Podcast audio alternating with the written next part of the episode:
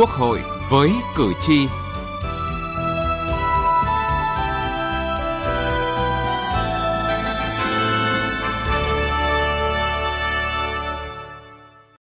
Thưa quý vị và các bạn, với mục tiêu thu hẹp dần khoảng cách về mức sống thu nhập của vùng đồng bào dân tộc thiểu số và miền núi so với bình quân chung của cả nước – đến năm 2025 giảm 50% số xã, thôn, bản đặc biệt khó khăn. Đến năm 2030, cơ bản không còn xã, thôn, bản, ấp đặc biệt khó khăn. Quốc hội đã phê duyệt tổng nguồn vốn hơn 137.000 tỷ đồng để thực hiện chương trình với 10 dự án thành phần, 14 tiểu dự án và 36 nội dung đầu tư hỗ trợ cụ thể trong giai đoạn từ nay đến hết năm 2025. Hiện nay, các địa phương đã ban hành kế hoạch để triển khai thực hiện chương trình mục tiêu quốc gia phát triển kinh tế xã hội vùng đồng bào dân tộc thiểu số và miền núi giai đoạn 2021-2030, giai đoạn 1 từ năm 2021 đến năm 2025. Chương trình Quốc hội với cử tri hôm nay đề cập nội dung này.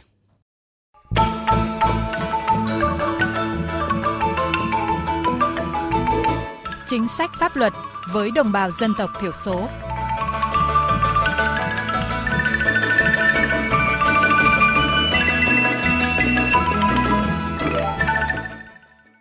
Thưa quý vị và các bạn, trước hết chúng tôi thông tin về các địa phương thực hiện việc tăng cường cơ hội cho các nhóm nữ dân tộc thiểu số được tiếp cận và thụ hưởng các chính sách dịch vụ và nguồn lực hỗ trợ phát triển. Trong những năm qua, Đảng và Nhà nước đã quan tâm ban hành nhiều chương trình chính sách hỗ trợ phát triển kinh tế xã hội cho đồng bào dân tộc thiểu số nói chung và phụ nữ dân tộc thiểu số nói riêng. Nhờ đó, đời sống vật chất tinh thần của đồng bào dân tộc thiểu số được cải thiện. Đảng và Nhà nước đã xây dựng khuôn khổ pháp luật quốc gia về bình đẳng giới và trao quyền cho phụ nữ khá tiến bộ, bao gồm các chính sách thúc đẩy bình đẳng giới ở vùng đồng bào dân tộc thiểu số và miền núi. Luật Bình đẳng giới năm 2006, Chiến lược quốc gia về bình đẳng giới giai đoạn 2011-2020, chương trình quốc gia về bình đẳng giới giai đoạn 2011-2015 và chương trình hành động quốc gia về bình đẳng giới giai đoạn 2016-2020 đều có chính sách thúc đẩy bình đẳng giới ở vùng dân tộc thiểu số. Bên cạnh đó, còn có một số chính sách đặc thù cho vùng dân tộc thiểu số như đề án giảm thiểu tình trạng tảo hôn và hôn nhân cận huyết thống trong đồng bào dân tộc thiểu số giai đoạn 2015-2025 đề án hỗ trợ hoạt động bình đẳng giới vùng dân tộc thiểu số giai đoạn 2018-2025 và gần đây nhất là đề án tổng thể phát triển kinh tế xã hội vùng đồng bào dân tộc thiểu số và miền núi giai đoạn 2021-2030. Mục tiêu của các chính sách này là bảo đảm an sinh xã hội, tạo sự chuyển biến tích cực trong thực hiện bình đẳng giới và nâng cao vị thế của phụ nữ ở vùng dân tộc thiểu số. Ở tất cả các địa phương để chăm sóc sức khỏe cho đồng bào dân tộc thiểu số nói chung, phụ nữ dân tộc thiểu số nói riêng, nhiều chương trình mục tiêu quốc gia đã được triển khai như chương trình tiêm chủng mở rộng, chương trình chăm sóc sức khỏe và cải thiện tình trạng dinh dưỡng trẻ em, chương trình y tế học đường, chương trình mục tiêu quốc gia về phòng chống HIV/AIDS. Cùng với đó, chính sách bảo hiểm y tế đã được triển khai rộng rãi đến người dân nhằm đảm bảo thu nhập và các điều kiện sinh sống ở mức tối thiểu bằng các hình thức và biện pháp khác nhau cho đồng bào dân tộc thiểu số gặp rủi ro, bất hạnh, nghèo đói, thiệt thòi trong cuộc sống, không đủ khả năng tự lo được cuộc sống của bản thân và gia đình. Phụ nữ dân tộc thiểu số đã được thụ hưởng các chính sách trợ giúp xã hội thông qua các chương trình chung do các địa phương tổ chức từ nguồn huy động ngân sách địa phương, cộng đồng và các nhà hảo tâm hỗ trợ. Bên cạnh đó, Hội Liên hiệp Phụ nữ Việt Nam cũng đóng vai trò quan trọng trong việc triển khai và thực hiện các chương trình trợ giúp xã hội cho phụ nữ dân tộc thiểu số thông qua các chương trình hành động, các cuộc vận động hội viên, các chương trình kết hợp với các cơ quan tổ chức trong nước và quốc tế.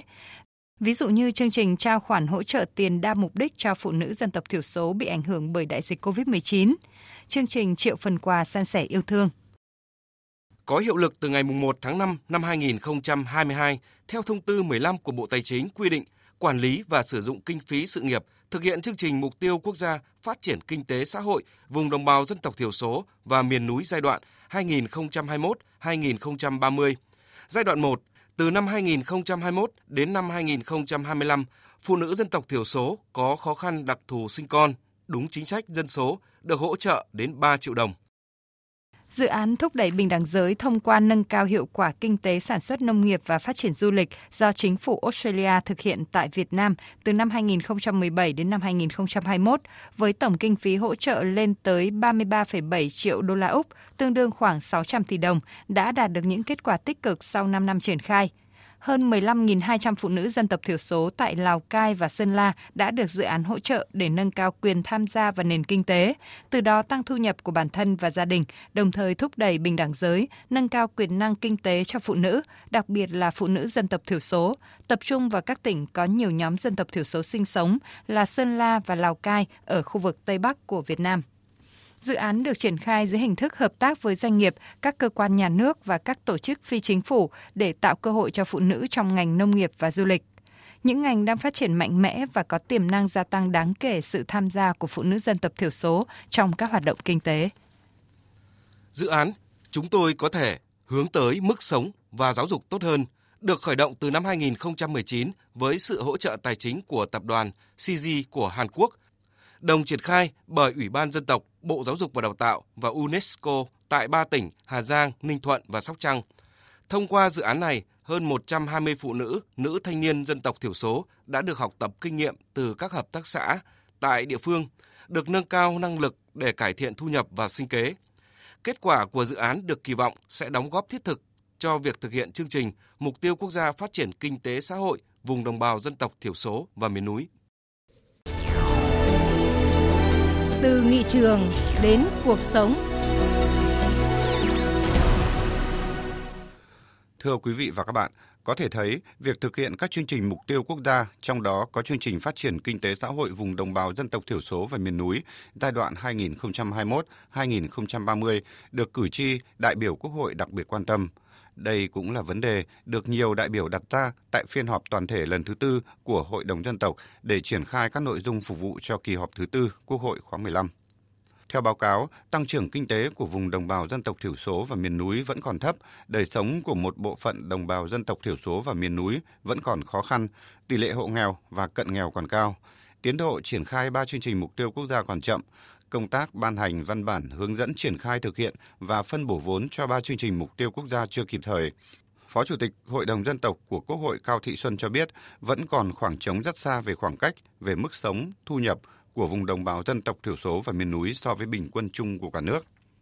Các chính sách dân tộc như chúng ta đều biết là cơ bản đã kết thúc ở giai đoạn 2020 rồi. Và chỉ còn là một số ít các chính sách dân tộc mà chúng ta chuyển tiếp hiện nay đang thực hiện thôi thì như vậy nó tạo một khoảng trống rất là xa.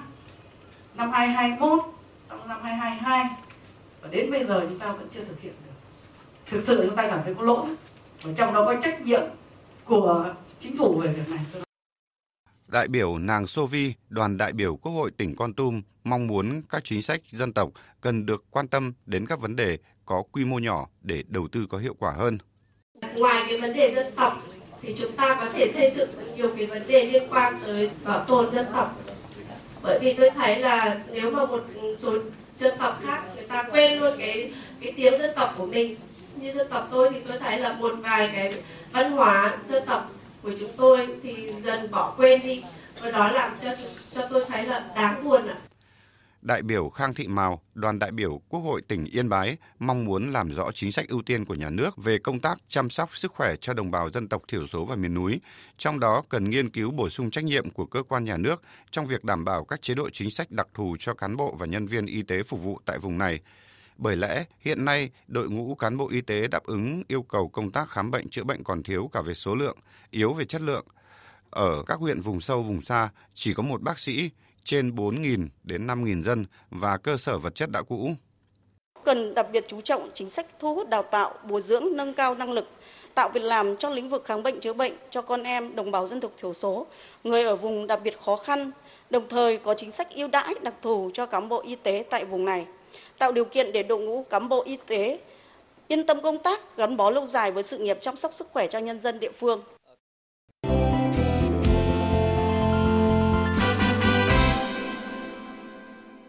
Thưa quý vị và các bạn, tuần qua đoàn giám sát của Quốc hội về việc triển khai thực hiện các nghị quyết của Quốc hội về các chương trình mục tiêu quốc gia về xây dựng nông thôn mới, giảm nghèo bền vững và phát triển kinh tế xã hội vùng đồng bào dân tộc thiểu số và miền núi giai đoạn 2021-2025 đã họp phiên thứ nhất.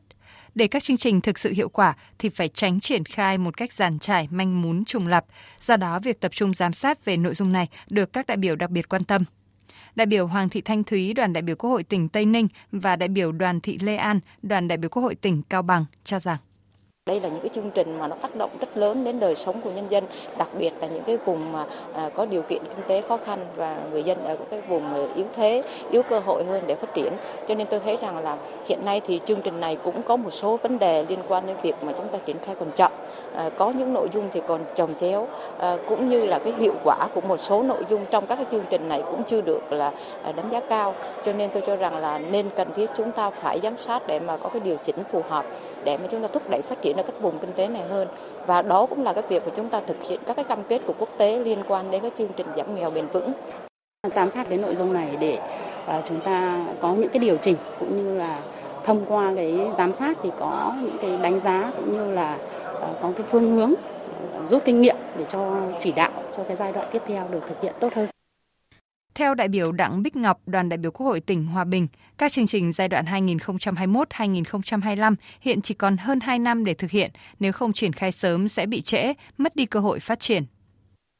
Triển khai thực hiện các cái chương trình dự án thì cũng chưa được triển khai kịp thời. Tôi nghĩ rằng là à, nó cũng sẽ ảnh hưởng một phần nhỏ đến cái việc mà triển khai thực hiện dự án bởi vì nó có giai đoạn mà nếu chúng ta mà không kịp thời thì dẫn đến là cái việc mà triển khai thực hiện nó sẽ bị gián đoạn hoặc có thể có những cái nội dung mà chúng ta à, triển khai nó sẽ vướng và cái thứ hai nữa đó là hiện nay thì các tỉnh rất mong đợi và đã xây dựng các cái kế hoạch ừ, và cũng đã có những cái để à, xin ý kiến rồi. Chính vì vậy cho nên nếu như là chính phủ mà không kịp thời à, ừ, thực hiện các cái chương trình, không phân bổ được nguồn lực thì tôi nghĩ rằng các tỉnh sẽ gặp rất nhiều khó khăn. Chương trình Mục tiêu Quốc gia về phát triển kinh tế xã hội vùng đồng bào dân tộc thiểu số và miền núi là một trong ba chương trình lớn của quốc gia trong giai đoạn hiện nay. Do đó, việc giám sát tối cao nhằm đánh giá rõ tác động của chính sách đến đời sống của người dân vùng đồng bào dân tộc thiểu số, đến tạo sinh kế, sẽ giúp có các giải pháp phù hợp để đồng bào phát triển sản xuất, duy trì ổn định trong kinh tế vĩ mô, qua sản xuất thúc đẩy tăng trưởng để lấy nguồn lực quay lại thực hiện các chính sách bảo đảm an sinh xã hội.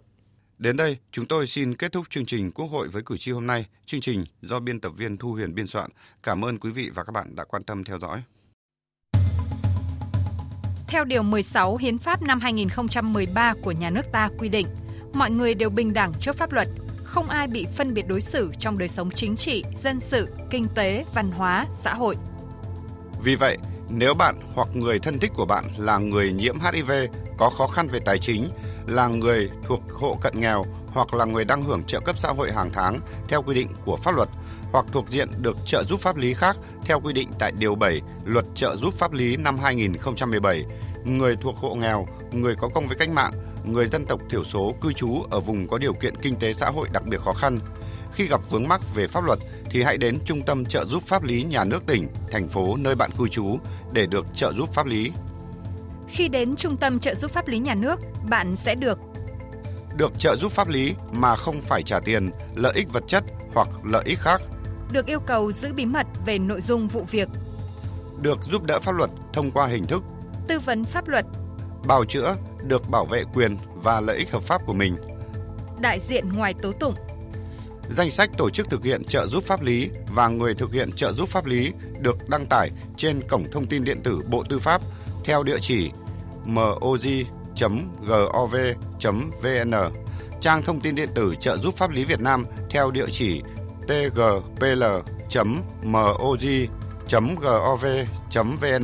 và trang thông tin điện tử của Sở Tư pháp các tỉnh, thành phố trực thuộc Trung ương. Hoặc gọi về Cục Trợ giúp pháp lý Bộ Tư pháp theo số điện thoại 024 6273 9641 để được hướng dẫn cụ thể.